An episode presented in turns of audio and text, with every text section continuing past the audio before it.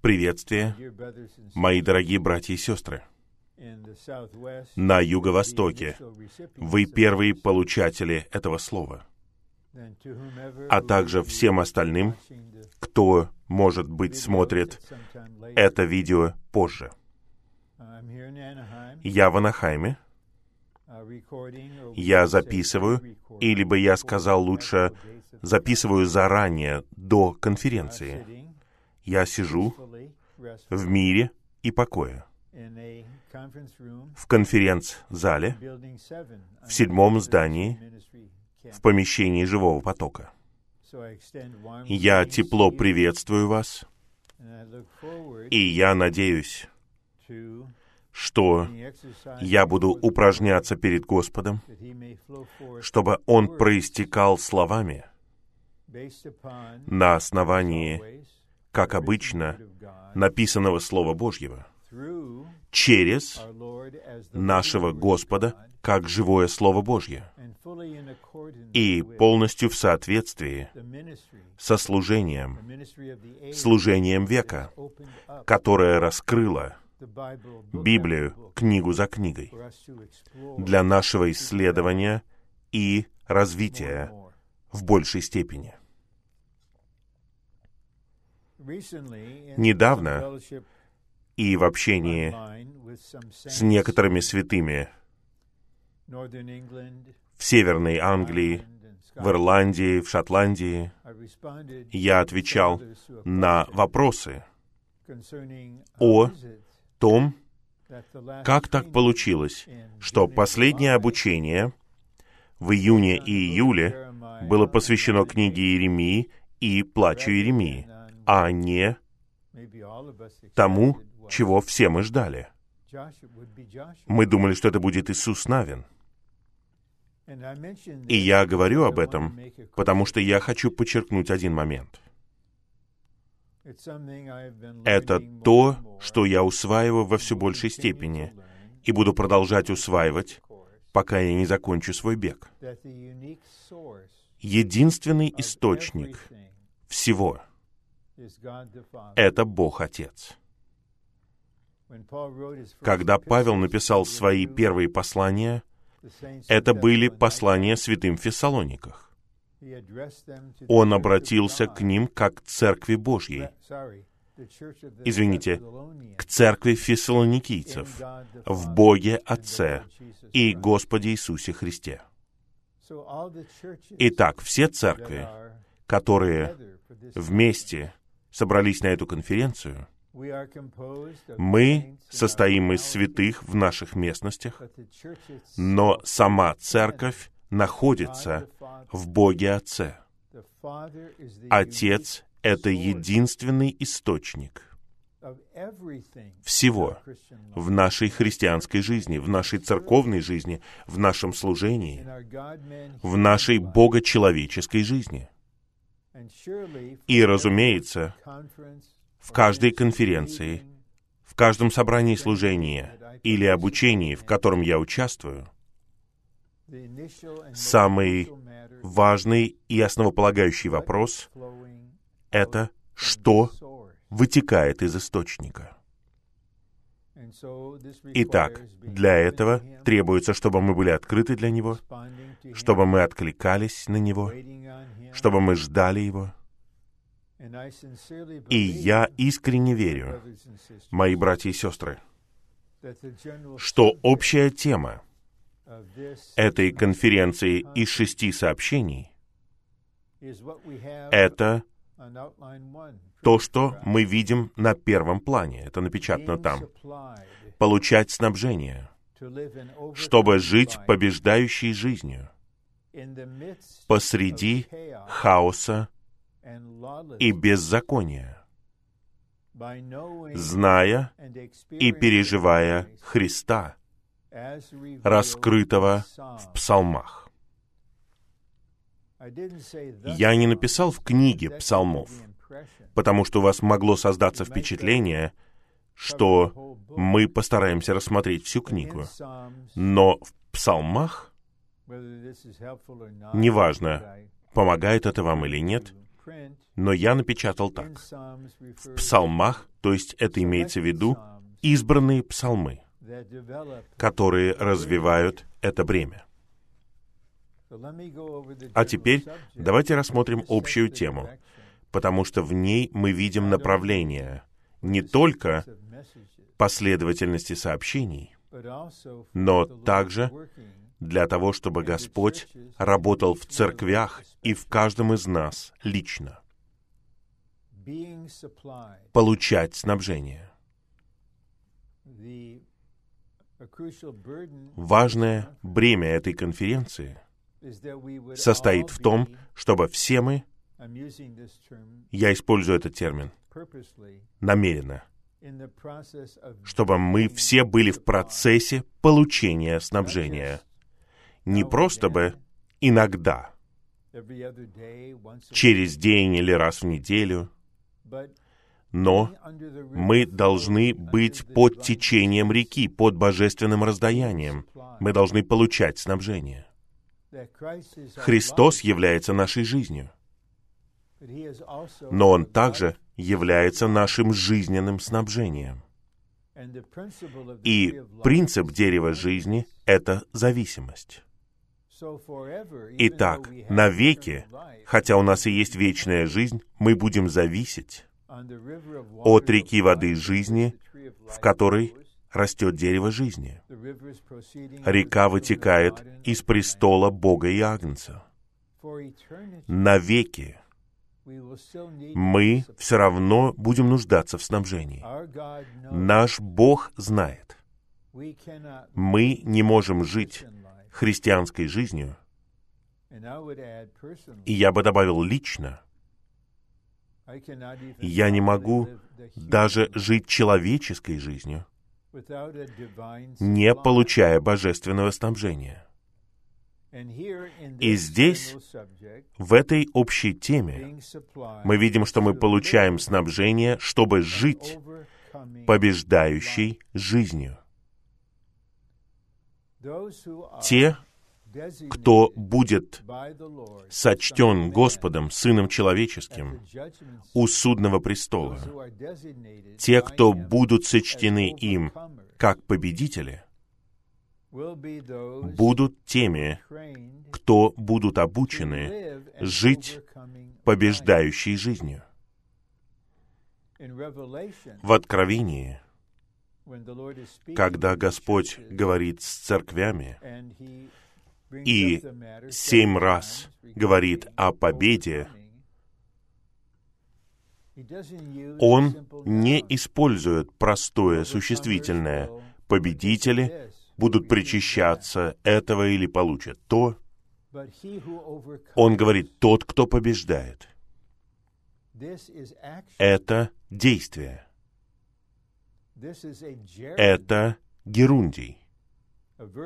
Отглагольное существительное. Или наоборот. Поэтому сейчас, вместо того, чтобы мечтать о том, буду ли я им, победителем. Должен ли я им стать? Буду ли я им? Как им стать? Жить побеждающей жизнью. И побеждающая жизнь, показанная нам через брата Ни и брата Ли, согласно написанному слову, на самом деле — это нормальная христианская жизнь. Посреди отступничества от Бога и деградации. Победители — это не какие-то сверхлюди.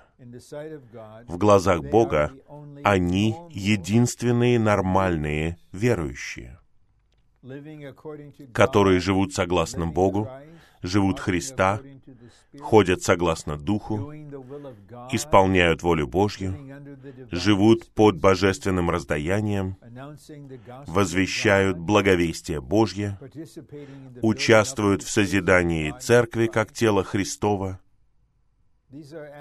Все это аспекты жития, побеждающей жизнью. Следующая строчка в плане.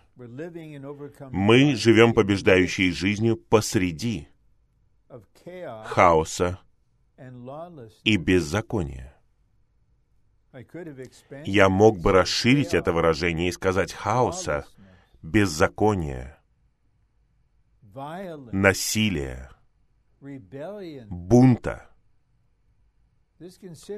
Просто подумайте, что происходит в каких-то городах каждую ночь и какие силы стоят за этим. В 1992 году, когда я узнал тему, которую брат Ли приготовил для конференции в День поминовения, я был вдохновлен и затронут. Книга, которая содержит эти сообщения, особенно драгоценна для меня. И тема такая. Сатанинское домостроительство в старом творении. Извините, сатанинский хаос. Извините, сатанинский хаос в старом творении и божественное домостроительство для нового творения. И источник хаоса, беззакония — это сатана. И мы находимся в такой обстановке сейчас, не просто в пандемии и многих неопределенностей вокруг нас, но в политическом положении, в социальном положении, беззаконие, хаос. И брат Ли отмечает, относительно нашего жития в этом веке, в то время как мы ждем Господнего пришествия, Он не вырвет нас, не заберет нас из хаоса. Его желание состоит в том, чтобы мы покоряли хаос, живя богочеловеческой жизнью, исполняя волю Бога, живя посредством дерева жизни, переживая Христа, наслаждаясь им, составляясь Христом, имея одну жизнь и одно житие с Ним, живя Христа. Вот что отрадно Ему, и вот что посрамляет врага. Итак, все мы, практически вся земля находится в хаосе, в беззаконии сейчас. И такое впечатление, что Соединенные Штаты сейчас во главе всего этого, в каких-то местах. И насилие. Так много ужасных вещей. И выхода нет внешне. Но есть снабжение, которое позволяет нам жить побеждающей жизнью. Посреди этой ситуации, здесь, в том месте, где мы живем, в той стране, в которой мы находимся, сейчас, здесь, посреди всего этого, мы можем жить побеждающей жизнью, осуществлять Божье домостроительство для нового творения. Но мы получаем снабжение, чтобы жить побеждающей жизнью посреди нашей обстановки. На этой конференции мы сосредотачиваемся на том, чтобы знать и переживать Христа, раскрытого в псалмах.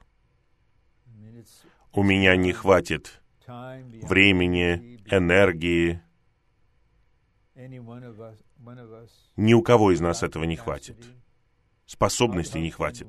Как мы можем рассмотреть всеобъемлющего Христа во всей Библии, раскрытого в послании к Ефесиным, в Песне песней, в Псалмах, в Откровении, в послании к евреям. Поэтому нам нужно выделить какую-то долю под водительством Господа и сосредоточиться на ней. Итак, нам нужно знать Христа, раскрытого особенно в псалмах. И здесь знание не просто означает объективное понимание каких-то стихов и получение помощи от жизни изучения и примечаний в основительном переводе. С этого мы начинаем.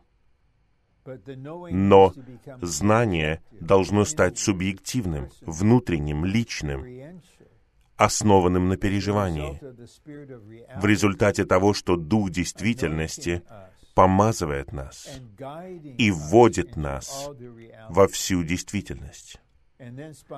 И тогда естественным образом мы переживаем этого Христа,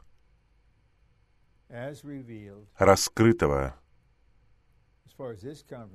вот что касается этой конференции в псалмах.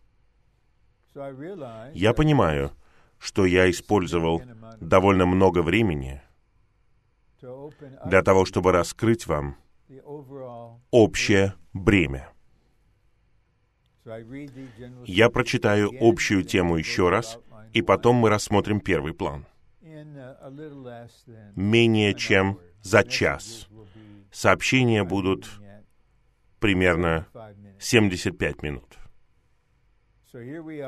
Вот мы начинаем, братья и сестры, получать снабжение, чтобы жить побеждающей жизнью посреди хаоса и беззакония, зная и переживая Христа, раскрытого в псалмах. Давайте начнем. Сообщение первое. И заголовок такой. Противостояние племен Христу, центру Божьего домостроительства. Я хотел бы прочитать вам весь второй псалом. И если у вас есть возможность следить, я читаю из Библии. Это напечатанная Библия, переплетенная. Возможно, она у вас на смартфоне или на айпаде, или на компьютере. И если вы хотите, вы можете следовать, я воодушевляю вас. Зачем неистовствуют племена? И народы замышляют суетное. Встают земные цари, и правители сидят, совещаясь вместе. против Иеговы и против его помазанника. Разорвем их узы, разорвем их узы и сбросим с себя их путы. Сидящий на небесах смеется. Господь насмехается над ними. Тогда Он скажет им в своем гневе, и в своей пылающей ярости Он устрашит их. Но я поставил моего царя на Сионе, моей святой горе. Изложу определение Иеговы. Он сказал мне, «Ты мой сын. Сегодня я родил тебя. Проси у меня, и я дам племена в наследие тебе, и концы земли во владение тебе. Ты сокрушишь их железным жезлом. Ты разобьешь их, как сосуд горшечника. Итак, теперь, цари, будьте благоразумны, образумьтесь, судьи земли. Служите Иегове со страхом и радуйтесь с трепетом. Целуйте Сына, чтобы Он не разгневался, и вы не погибли, исчезнув с пути, ибо Его гнев может внезапно возгореться. Блаженны все, находящие убежище в нем. Итак, заголовок сообщения первого — это выжимка, по крайней мере, определенным образом, этого псалма. Противостояние племен. И когда Библия писалась на древнееврейском и греческом языках, на земле не существовало племен, народов, как государств, которые мы знаем сейчас. И греческое слово, которое часто переводится как «племена», означает этнические группы, разные категории людей. Но, разумеется, они были в разных странах, под разным правлением. Я не хочу сейчас расщеплять волосы. Я хочу, чтобы мы правильно применили это не просто к разным народам и национальностям и культурам и социальным классам, но и ко всем странам, ко всем племенам земли. И они бушуют, они бунтуют, они противостоят Христу, Сыну Божьему, Царю. И почему они противостоят? Нам нужно прочитать это вместе с некоторыми стихами из послания к Ефесянам 6 главы, где Павел говорит о природе нашей духовной войны. Мы сражаемся не против плоти и крови. И он отмечает силы тьмы, начальство и власти. Это сатанинские силы падшие бунтующие ангелы, которые поставлены над народами. Они правят с воздуха. И у них есть человеческие каналы, сосуды на земле, которые бунтуют, бушуют против Бога. И вот что происходит в нынешней ситуации. Кто стоит за еженочными бунтами, не просто законными и надлежащими протестами, а за бунтами, анархией в Портленде. Это человеческие сосуды, часть бунтующих племен. Но за ними стоят злые силы. И вот мы видим картину нашей нынешней ситуации. Народы противостоят Христу. И Христос является центром Божьего домостроительства. Пожалуйста, обратите внимание.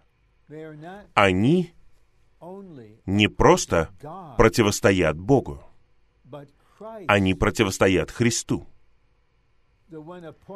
тому, кто назначен и помазан Богом для осуществления желаний его сердца, его воли, его замысла, его домостроительства. Этот Христос, который есть Сын Божий, и в божестве как единородный, и в Божьем домостроительстве как первородный в воскресении. Он на престоле, он царь. Он унаследует всю землю. Все люди будут под его правлением. И мы в определенном смысле пробуем на вкус завершения века. Когда противостояние народов против Христа достигнет вершины, когда беззаконник, антихрист, поднимется, и в конечном итоге будет война против Христа и его невесты войска при Армагеддоне. Вот к этому мы движемся. И посреди этой ситуации нам нужно знать этого Христа, который является центром Божьего домостроительства. Нам нужно переживать его все больше и больше.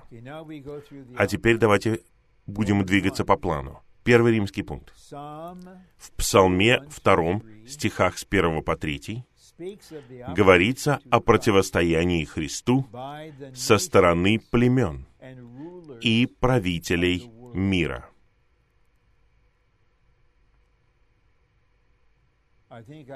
Я думаю, я могу сказать перед Богом и перед телом Христовым, что наша страна, Соединенные Штаты, не исключение. Посмотрите, как ведут себя отдельные правительственные чиновники, что они говорят. Они противостоят Христу. Кто-то скажет, я вот такой религии. Кто-то говорит, я пресвитерианин, я баптист, я католик. Это между вами и Богом. Но есть противостояние в Вашингтоне. Губернаторы, мэры определенных либеральных штатов, разве они не противостоят Христу Божьему? Разве их не используют духовные силы? Нам нужно знать и признавать это. Как молиться об этом? Как жить в такой ситуации? О, дорогие святые в церкви в Портленде, пусть вы получите снабжение, пусть вы живете побеждающей жизнью. А. Противостояние племен Христу началось с Ирода и Понтия Пилата и завершится Антихристом. Возможно, будет покой и штиль. Возможно, если один человек будет избран президентом, какие-то силы покорятся или временно будут удовлетворены, я понятия не имею. Но на самом деле все это противостояние усилится до того, как начнется конец века, последние три с половиной года, вторая половина 70-й недели. Тогда все достигнет вершины.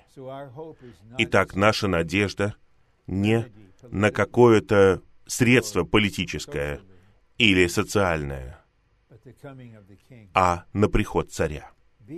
Б. За бунтующими племенами стоят мироправители этой тьмы. Духовные силы зла в небесных пределах. В десятой главе книги Даниила мы видим это. Даниил молился 21 день. Искренне молился. В конечном итоге ему явился архангел с вестью и сказал, «С того дня, когда ты начал молиться, началась война, в которой участвовали дух, ангельский дух над Персией, над каждой страной. Есть такие сотрудники врага, царство сатаны, которые возбуждают все за кулисами. Мы должны увидеть нечто большее, чем то, что мы узнаем из разных новостей. Нам нужно распознавать духовные силы, стоящие за этой картиной. Это мироправители этой тьмы, духовные силы зла. Я не знаю, что, дорогие братья и сестры, чувствуют в отношении грядущих выборов. Я не за этого человека, я не за того человека. Я лично выступаю за Господа на престоле. Кого ты хочешь туда поставить? Аминь. Мы не согласны с тем, что духовные силы зла одержат победу. Мы хотим, чтобы воля Божья одержала победу. И я ни сейчас, ни когда-либо еще не буду соединять волю Божью с этим кандидатом или тем кандидатом. Бог не республиканец, не демократ, не либертарианец, не зеленый. Он Бог. И сейчас бушует война. Мы не должны быть как безбожники, которые захвачены водоворотом политической ненависти и отрицательного говорения. Нам нужно получать снабжение и побеждать внутренне. Нам нужно стоять на земле для Царства Божьего и для Его Христа. Мы единственное образование на земле, органически, совокупно, которое стоит здесь за Божье домостроительство в Христе. В. Сказанное в Псалме 2, стихах с 10 по 12, является предостережением племенам о грядущей ярости Бога и Христа на мир. У меня нет меры или права или положения толковать или пытаться угадать, почему эта пандемия все еще существует. Разумеется, Всевластный Бог знает. Мудрый Бог знает. Он понимает. Я искренне верю, что она находится под его контролем. Поэтому мне нужно спрашивать у него. Господь Бог Всемогущий, что ты хочешь обрести? Может быть, ты судишь людей, чтобы они были спасены? Может быть, ты возбуждаешь в них святой страх Божий? А может быть, это своего рода прелюдия, вступление к тому, что придет в конечном итоге. И Господь, праведный Бог, мы знаем из книги пророка Иеремии, он горел от ярости, видя идолопоклоннических, бунтующих греховных людей. Он все еще любил их. Он знал, что он оставит себе остаток. Но они первыми получили его суд. Затем Вавилон, Египет и все племена тоже будут подвергнуты суду. А теперь подпункты под этим пунктом В. Первые два — это цитата. «Ты сидишь на престоле, судя праведно». Победители молятся об этом. Господь на престоле. Посмотри на нынешнюю ситуацию. Суди праведно не просто, когда ты придешь, а суди сейчас. Два. Иегова сидит на престоле вовеки.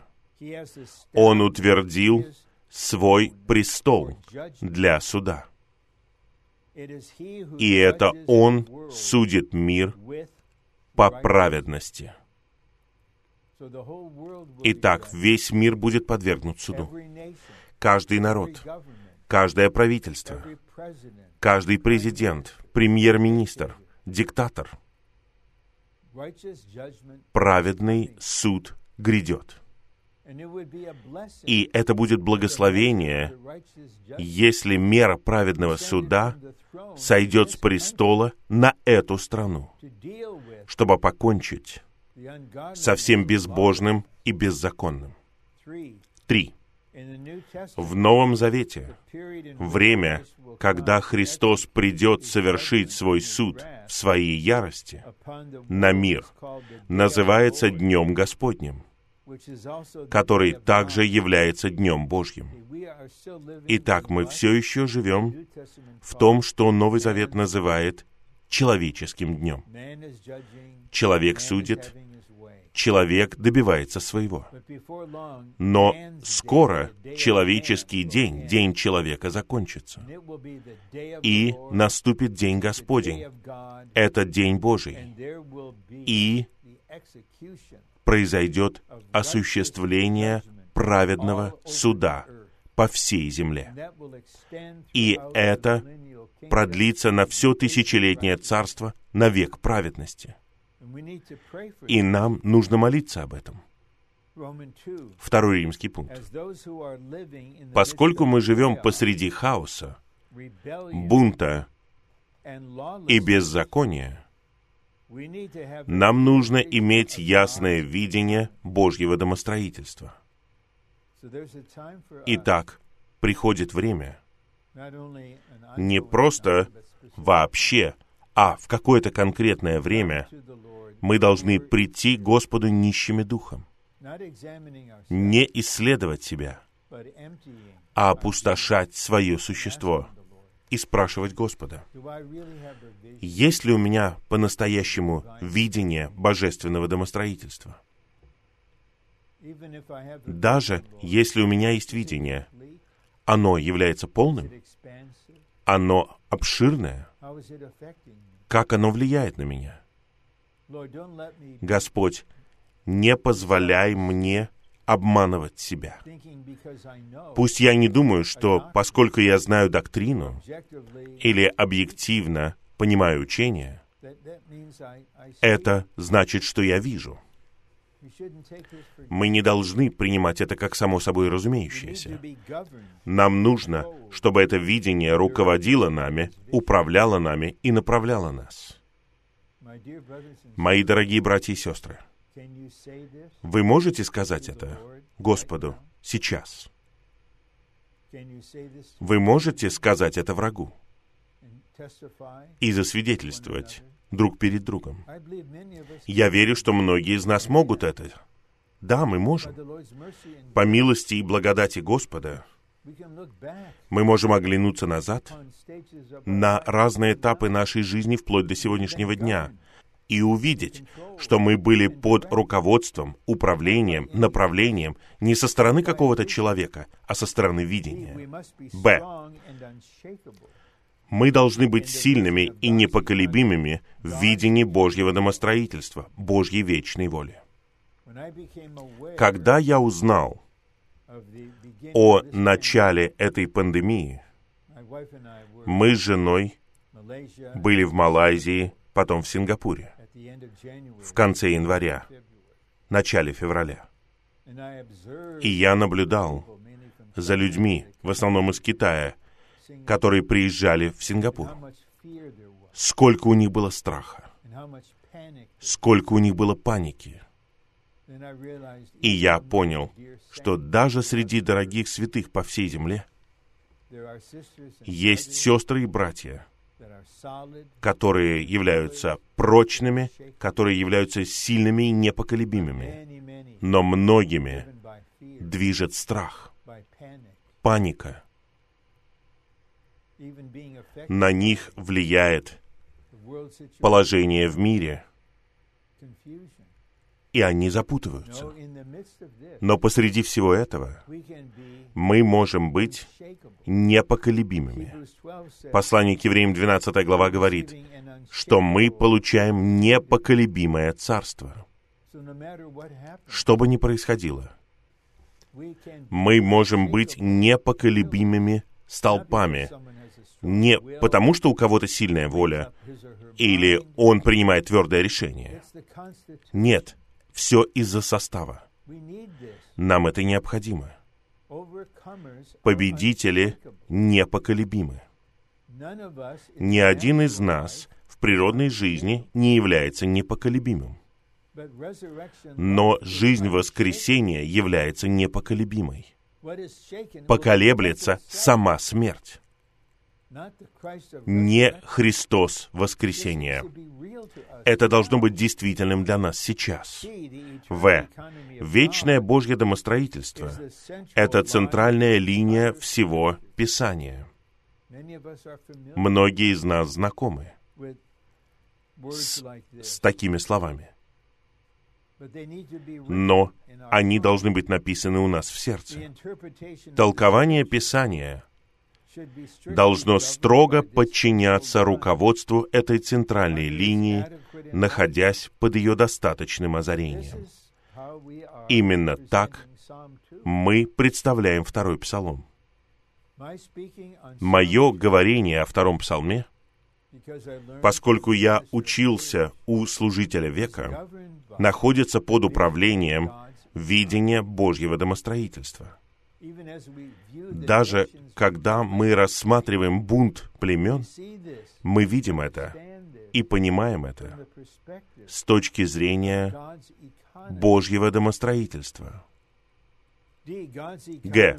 Домостроительство Бога сосредоточено на Божьей уникальной работе, состоящей в том, чтобы внедрить себя в Христе в Его избранных людей, сделав себя единым с ними. А теперь мы касаемся чего-то очень важного. Различными путями мы и весь человеческий род фактически находимся в одной и той же ситуации. Многие все еще мечтают о том, что они физически вернутся к тому, что они считают нормальным. Другие надеются, что какой-то человек в правительстве будет таким или этим, поэтому все станет лучше. А другие говорят, я буду твердым, я крепкий парень, я просто сожму зубы и вытерплю в этой ситуации. Мои братья и сестры, Бог все еще осуществляет свою центральную работу. Он встраивает себя в Христе, в нас. И Христос устраивает себе дом в нашем сердце. Как печально, если за все эти месяцы, от марта до сегодняшнего дня, если мы все еще заняты внешней ситуацией. Может быть, это не намеренно, но все равно наше существо закрыто, и время потеряно. Каждый день, неважно, какая обстановка, нам нужно быть открытыми сосудами перед Господом. Нам нужно молиться и искренне позволять Ему продолжать свою центральную работу. Господь, встраивай себя в меня. Пропитывай меня, Господь, пронизывай меня. Расти во мне, увеличивайся во мне, образовывайся во мне, составляй меня собой. Устраивай себе дом в моем сердце. Я верю. Я думаю, многие из нас понимают, что ситуация в конечном итоге успокоится до какой-то степени. И каким бы ни был результат, выборы закончатся, и мы будем двигаться вперед определенным образом. Но как будет печально, если внутренне мы ничего не приобретем? У нас не будет никакого переживания божественного снабжения. Мы сможем сделать только очень мало о том, что происходит. Мы можем молиться, это великолепно. Но перед Богом самое лучшее, что мы можем сделать, это быть открытым сосудом для Его центральной работы. А теперь подпункты. Я главным образом прочитаю их. Они сами говорят за себя. Божье новозаветное домостроительство состоит в том, что приготовленный триединый Бог внедряется в нас, чтобы стать нашей жизнью и самим нашим существом. У нас должно быть такое стремление. Даже сейчас, когда я читаю это вам. Бог приготовлен, чтобы стать таким, как его раскрывает Иоанн, дыханием. Слово Божье, Слово стало плотью. Воплощенное Слово как плоть стало Агнцем Божьим. А теперь в воскресении Слово Агнец является дыханием. Мы вдыхаем дышим, приготовленным и завершенным триединым Богом. Два. Домостроительство Бога состоит в том, чтобы раздавать Христа в Его избранников, благодаря чему они стали бы сначала телом Христовым, а затем невестой Христа, которая бы соответствовала ему и исполнила Божье домостроительство в божественном раздаянии. Здесь мы видим, мы получаем божественное раздаяние, божественное снабжение, не только на самом деле главным образом не для нашего духовного роста и развития. Даже главным образом не для того, чтобы мы были победителями, а главным образом для тела Христова, для созидания тела. И когда тело созидается, точно так же, как было построено тело Евы, естественным образом тело для нас и Ева для Адама становится парой. Сначала тело, потом невеста. Чем больше созидается тело, тем больше приготавливается невеста. Мы не хотим тратить время впустую. По всей земле. Тысячи, десятки тысяч святых, это должно происходить посреди хаоса и беззакония. Три. Вечное домостроительство Бога состоит в том, чтобы обрести группу людей, в которых Он может раздавать себя и стать их жизнью и всем для них, чтобы они соединились с Ним воедино, были наполнены и заняты им, и были одним целым с Ним на земле, став телом Христовым, церковью для Его выражения. Здесь много всего. Я оставляю это вам, чтобы вы изучили это с помощью МЗП или размышляли над этим, молились бы над этим. Но я хотел бы подчеркнуть одно целое с Ним на земле. Господу Богу сейчас необходимо органическое целое на земле, которое едино с Ним. В таком большом городе, как Атланта, Господу необходимо обрести и произвести церковь в Атланте как свое органическое целое. В Шарлотт, в Мемфисе, в Джексонвилле, в Орландо, в Майами, во многих других городах. Не обижайтесь, если я не упомянул ваш город. В каждом месте. Вот что ему нужно. Для того, чтобы он мог посмотреть на землю и, возможно, даже сказать противнику в воздухе, что ты видишь там? Он говорит, я вижу беззаконие и хаос, я вижу насилие, я вижу анархию, я вижу, как нападают на полицейских, как их ранят. Я вижу мародерство. А Господь скажет, я вижу мое тело. Я вижу то, что соответствует мне я вижу совокупное выражение самого себя прямо посреди этой ситуации. И я буду продолжать раздавать в них себя день и ночь, пока мое тело не будет построено и моя невеста не будет готова. И тогда я приду на землю и потребую моего наследия. Четыре. Божье домостроительство требует нашего содействия. Пассивность равнозначна смерти. Просто быть пассивным. Ждать, что Бог что-то сделает. О, я не хочу оставаться в плоти, я не хочу использовать свою природную энергию. Поэтому мы ничего не делаем. Это подделка это обман, псевдодуховность. Нам нужно взаимодействовать. Есть притча где-то в книге притч. Книга использует слово «ленивец», «ленивый человек». Перед ним поставили еду. И он использует свою руку, чтобы есть. Он опускает ее в еду, и он даже не хочет поднести ее к рту.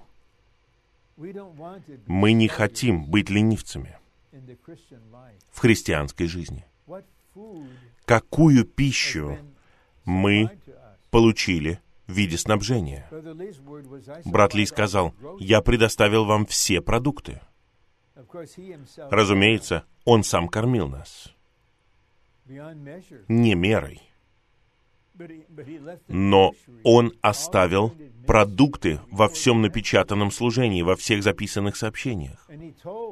И он сказал старейшинам и ведущим братьям, нам нужно выбирать продукты и готовить пищу для святых в своей местности. Поэтому нам нужно брать продукты и готовить еду. И вот если другие готовят пищу, а мы, словно гости за столом, образно говоря, мы должны взаимодействовать, используя надлежащий прибор, наш слитый дух. Победители являются активными, они жизненные. Быть жизненным значит быть живым и активным в духе. Подпункты А и Б. Содействовать Богу значит быть связанными с Христом и иметь с Ним одно житие посредством одной жизни. Итак, мы один дух с Ним. Чем больше мы связаны с Ним, тем больше мы едины с Ним. И тем больше мы будем взаимодействовать с Ним. Итак, Господь как Дух помазывает нас, движется в нас. Мы откликаемся. Мы открываем свой разум. Мы получаем озарение, понимание. Мы открываем свои чувства. И тогда, подобно Еремии, мы способны выражать Божьи чувства, в чем бы они ни состояли. Мы открываем свою волю и позволяем намерениям Бога стать нашими. Ходить согласно Духу, послание к Римлянам 8.4, слитому Духу, это не пассивность. Моя дорогая жена помогает мне практически каждый день. Давай упражняться, давай ходить. И это не просто легкая прогулка на пять минут, это настоящая ходьба. Это взаимодействие с жизнью в моем теле, с тем, что связано с этим. Б. Христианская жизнь — это жизнь, предназначенная для Божьего домостроительства. Как печально, что миллионы, я не преувеличиваю, миллионы верующих уведены в сторону учением в 14 главе Евангелия от Иоанна, что дом Отца — это небо. И теперь Господь на небе, Он старается изо всех сил, сотни лет, Он готовит для вас прекрасное место. И ради этого они и живут. Не ради Божьего домостроительства. Мы благодарны за то, что они спасены. Они рождены от Бога. Но они не живут для Божьего домостроительства. В то время, когда они на земле, кто знает, ради чего они живут? Только ради своей семьи? Только ради своей карьеры? А может быть, они одержимы своим здоровьем и разными пищевыми добавками, только лишь своим здоровьем? Некоторые активны в благовествовании, это очень хорошо, но только это? Господу нужны люди на земле, которые живут для Его домостроительства. Сейчас. Они не ждут, что все успокоится. Они не ждут вакцины, которая разрабатывается, как мы слышим. Они не ждут того, что человек, согласно нашему выбору, будет президентом, будет в Сенате или в палате представителей. Мы живем не ради этого. Я жду не ради того, чтобы какой-то человек стал президентом или губернатором штата, или какой-то человек стал сенатором или сенатором штата. Мы живем для Божьего домостроительства. И поскольку это так, весь мир, движимый сатанинскими силами, противостоит совокупному Христу. Точно так же, как Он противостоял самому Христу. Пусть так и будет. Мы здесь, в непоколебимом царстве. Мы получаем божественное снабжение. Мы живем побеждающей жизнью. Когда? Сейчас. Где? Посреди нынешней ситуации, хаоса, беззакония, анархии, бунта. Господь молится за нас. Он служит нам. Он пасет нас. Он сражается за нас. Даже на этой конференции. Он продолжит делать все это в своем небесном служении. Третий римский пункт. Всеобъемлющий, обширный Христос — это центральность и универсальность, центр и окружность Божьего домостроительства. На конференции, которая у нас была в прошлом году по посланию к Колосинам, мы делали акцент на таких положениях. Христос — это центральность и универсальность Божьего домостроительства. И этот Христос должен быть не просто хотелось бы или желательно, чтобы был, а должен быть центральностью и универсальностью всей нашей жизни на каждом этапе, в каждой ситуации. Больше никто и ничто не являются центром. Больше ничто не может быть всеобъемлющим. Поэтому нам нужно задуматься перед Господом в личном общении с Ним. Господь, что является моим центром?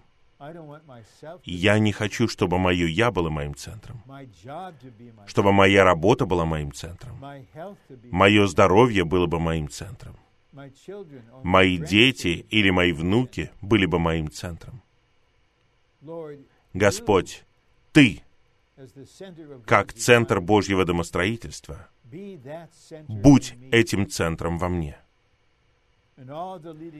И все ведущие братья во всех церквях должны смириться перед Господом. Господь, мы не центр. Ты центр церкви здесь. Сделай это действительным, практическим. И будь окружностью, универсальностью. Ты всеобъемлющий. Ты включаешь все положительное. Ты участвуешь во всех вопросах. А теперь подпункты. А. В Божьем домостроительстве Христос является всем. Бог желает Христа и только Христа чудесного, первенствующего, всеобъемлющего Христа, который является всем и во всем. Да, Бог хочет обрести только Его. Это означает, что Он не хочет, чтобы кто-либо заменял Его. Но Бог Отец также хочет, чтобы Христос был в нас. Послание к Галатам, первая глава. Христос раскрыт в нас. Послание Галатам, вторая глава. Христос живет в нас. Послание Галатам, четвертая глава. Христос образуется в нас. Послание к Ефесиным, третья глава. Христос устраивает себе дом в наших сердцах. Послание к филиппийцам, первая глава ибо для меня жить — это Христос.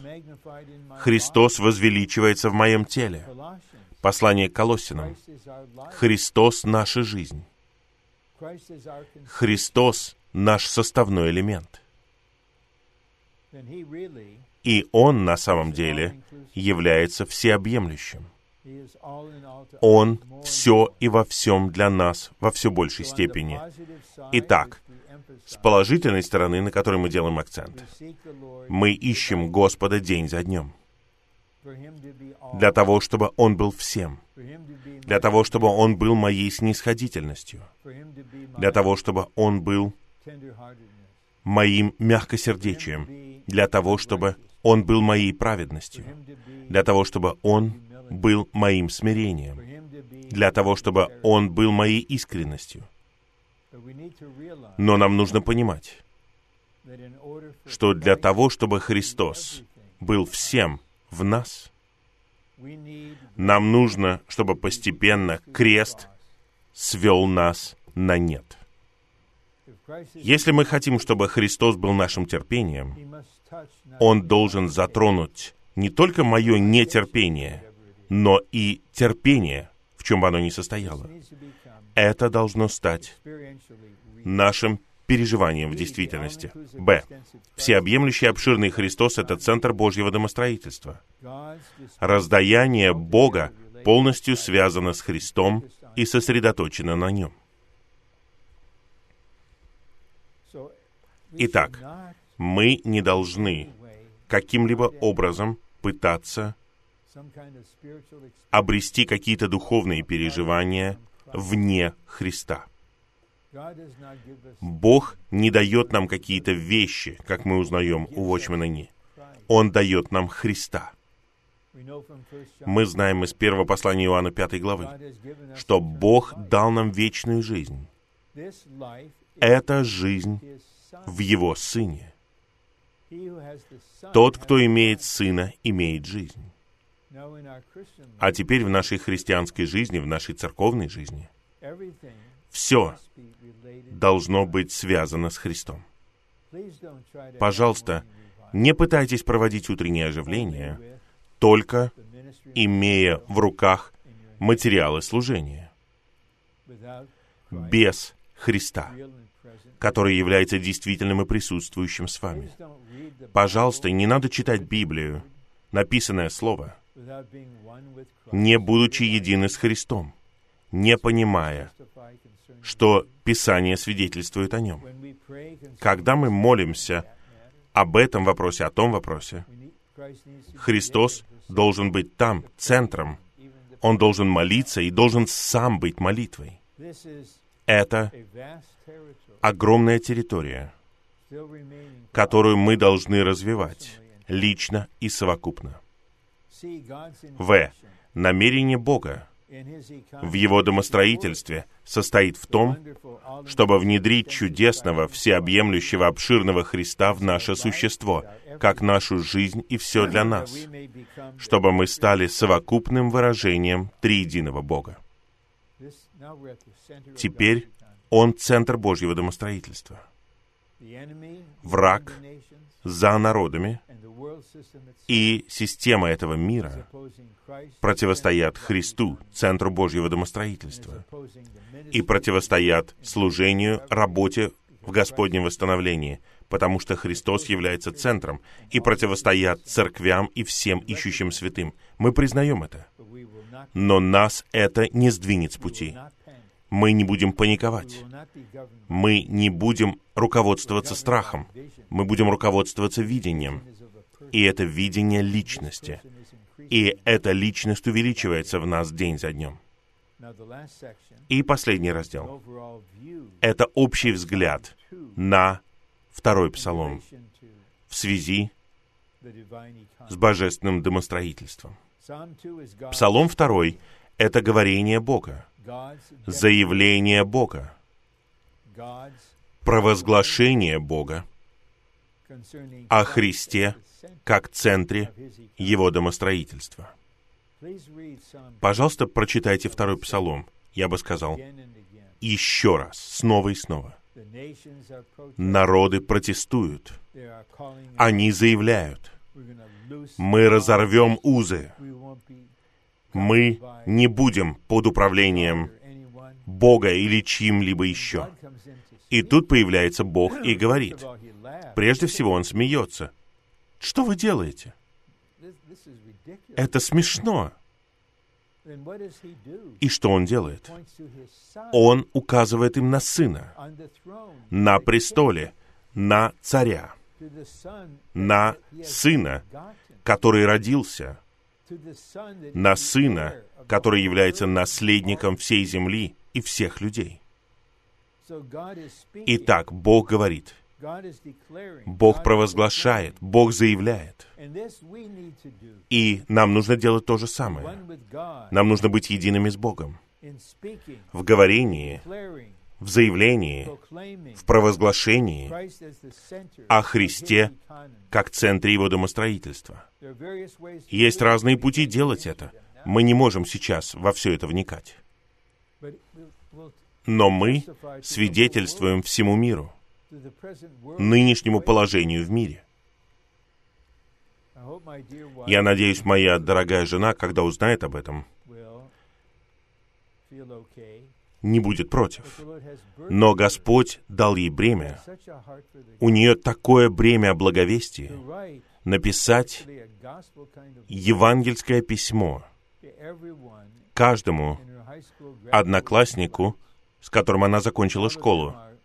Все они общаются друг с другом. И она провозглашает, заявляет, возвещает, говорит им Христа. Как они ответят, это их ответственность. Это очень сильно затрагивает меня. Когда мы говорим на собраниях, мы говорим Христа.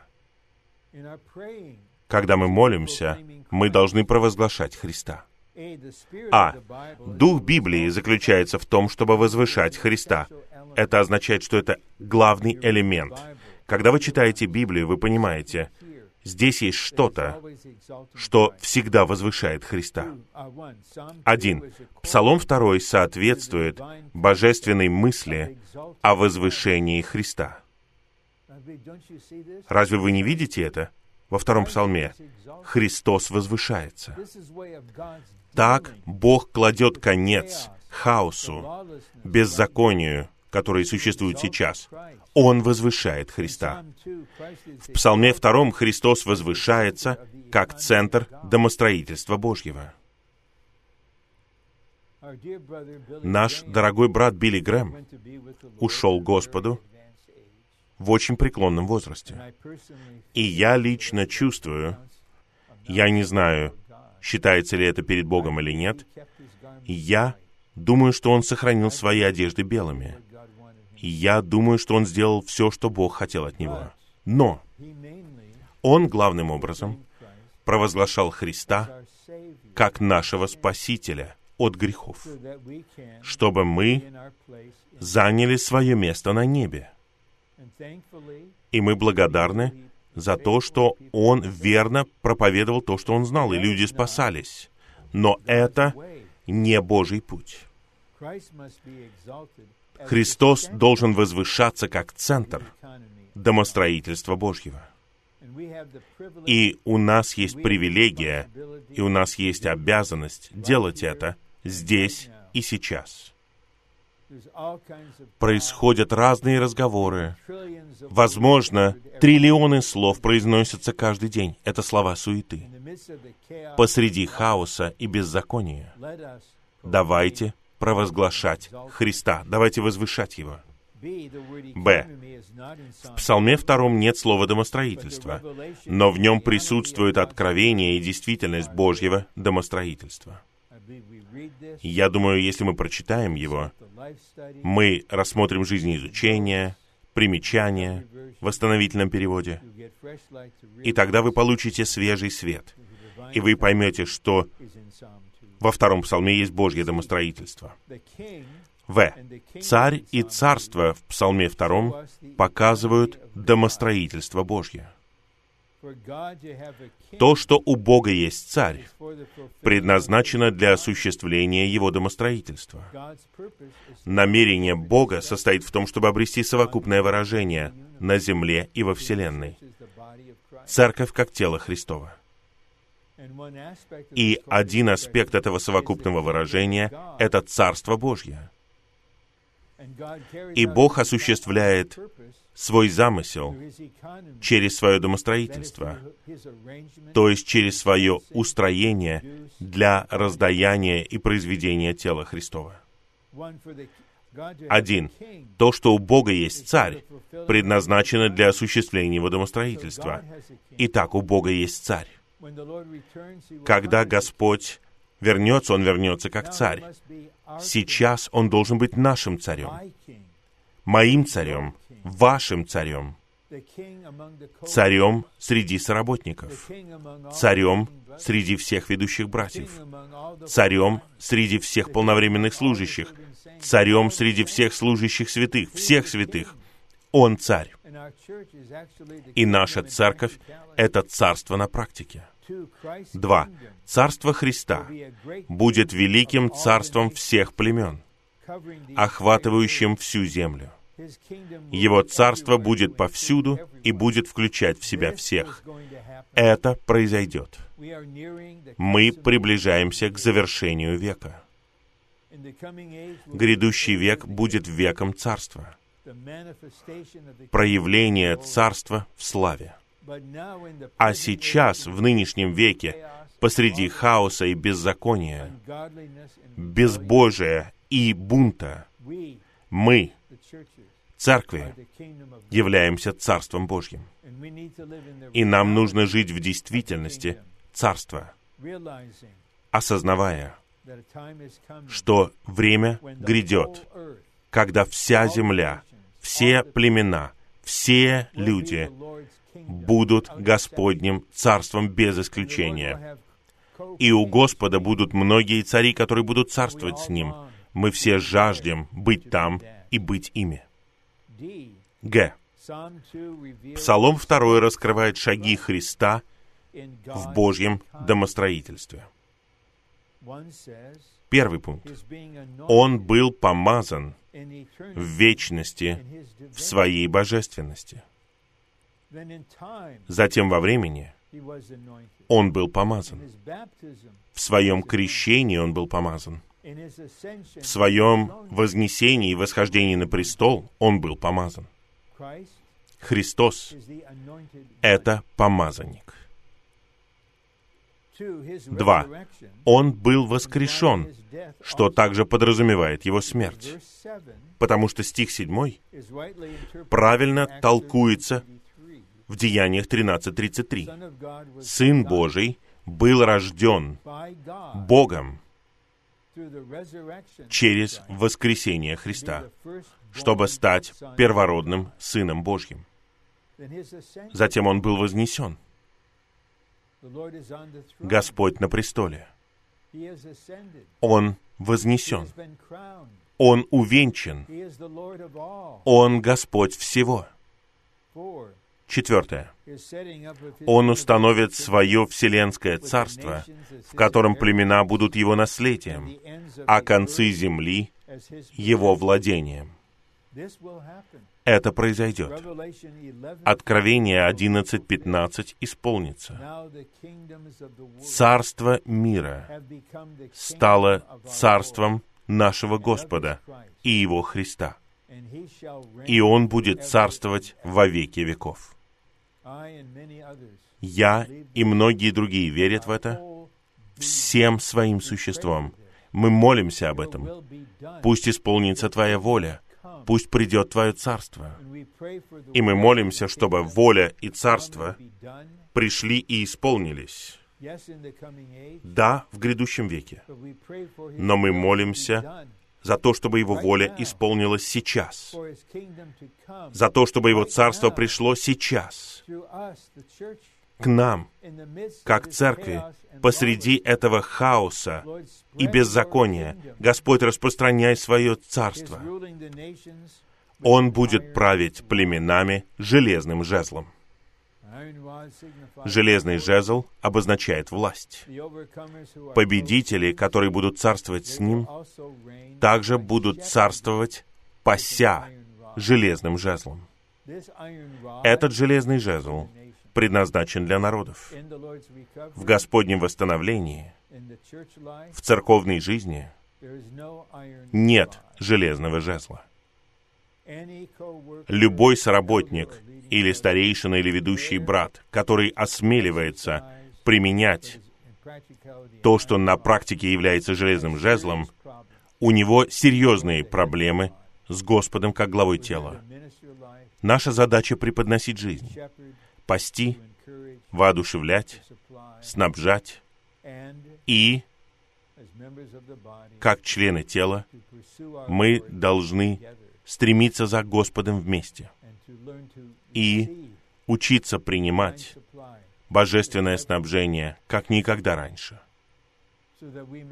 чтобы мы жили побеждающей жизнью посреди пандемии, посреди хаоса и беззакония, посреди насилия и бунта и бесчеловечного обращения, чтобы мы жили здесь, как? Зная Христа, переживая Христа, составляясь Христом, наполняясь Христом, выражая Христа, свидетельствуя о Христе, являя Христа, провозглашая Христа. Мои дорогие братья и сестры, я искренне верю, что это на сердце у Господа. Сейчас Он снабжает. Сейчас, понемногу, мы учимся жить. Мы в этой ситуации по всей земле. Но мы здесь как тело Христова, как невеста, которая готовится, чтобы выражать Его сейчас, чтобы провозглашать благую весть сейчас, чтобы учить истине сейчас, и чтобы молиться из глубины. «Приди, Господь Иисус». Прежде чем Он сможет прийти, Он должен исполнить то, что у Него на сердце, через церкви в Господнем восстановлении. Поэтому Он знает нашу ситуацию. Поэтому Он снабжает обильным снабжением. Он позволяет нам делать то, что мы не можем сделать, и быть тем, кем мы не можем быть. Выносить то, что мы не можем вынести, а именно жить Христа, как побеждающую жизнь. Это наш чудесный Христос, центр Божьего домостроительства. Пусть племена будут полны ярости, пусть они бунтуют. Мы будем возвышать Христа и провозглашать Его всей Вселенной. Слава Его имени. До скорой встречи. Во втором сообщении мы продолжим.